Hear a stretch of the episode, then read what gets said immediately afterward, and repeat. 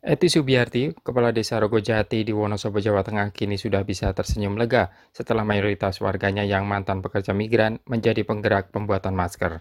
Dengan pinjaman modal dari pemerintah daerah, desa ini menjadi salah satu penghasil masker yang dipasok ke berbagai rumah sakit di Pulau Jawa. Di sini kami pun sangat apa ya apresiasi terhadap para terhadap kelompok dari XPMI karena mereka juga aktif. Uh, Alhamdulillah kita juga mendapatkan bantuan dari Dinas Sosial Wonosobo berupa permodalan untuk pembuatan masker. Selain di desa Rogojati Wonosobo, ada pula desa Gerunung di Lombok Tengah. Selain membuat masker, warga desa bahu-membahu memproduksi barang-barang lain.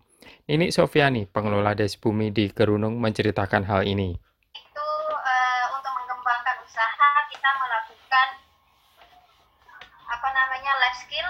Nah ini bentuknya adalah membuat dipang jahe. Ini dipang uh, yang kita lakukan life skill, life skill ini adalah mandiri. Karena itu kita hasilkan dari yang kita gunakan adalah dana dana sendiri yaitu dari koperasi. Kisah perjuangan para penggiat Des Bumi ini terungkap dalam diskusi daring Des Bumi pertengahan pekan ini. Direktur Migran Care Wahyu Susilo menyampaikan keyakinannya bahwa revitalisasi ekonomi desa akan berhasil memitigasi keberadaan pekerja migran yang kembali ke desanya karena pandemi corona.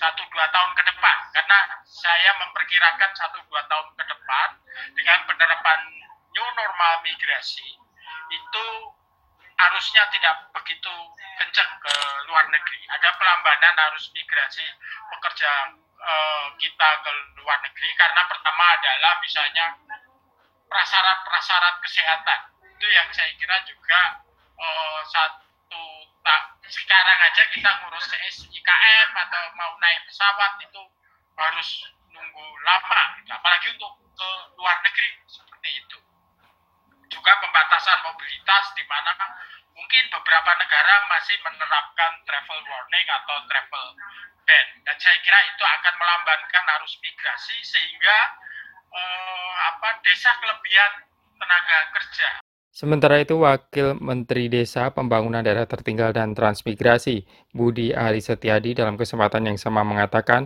selain mendorong revitalisasi ekonomi desa, ia juga ingin mendorong digitalisasi desa. Dari Bumdes, pengelolaan desa wisata, desa, dan lain-lain.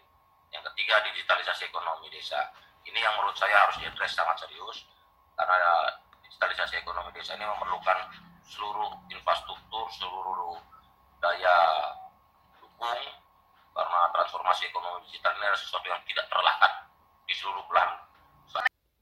Dari Solo, Jawa Tengah, Yuda Satriawan melaporkan untuk VOA Washington.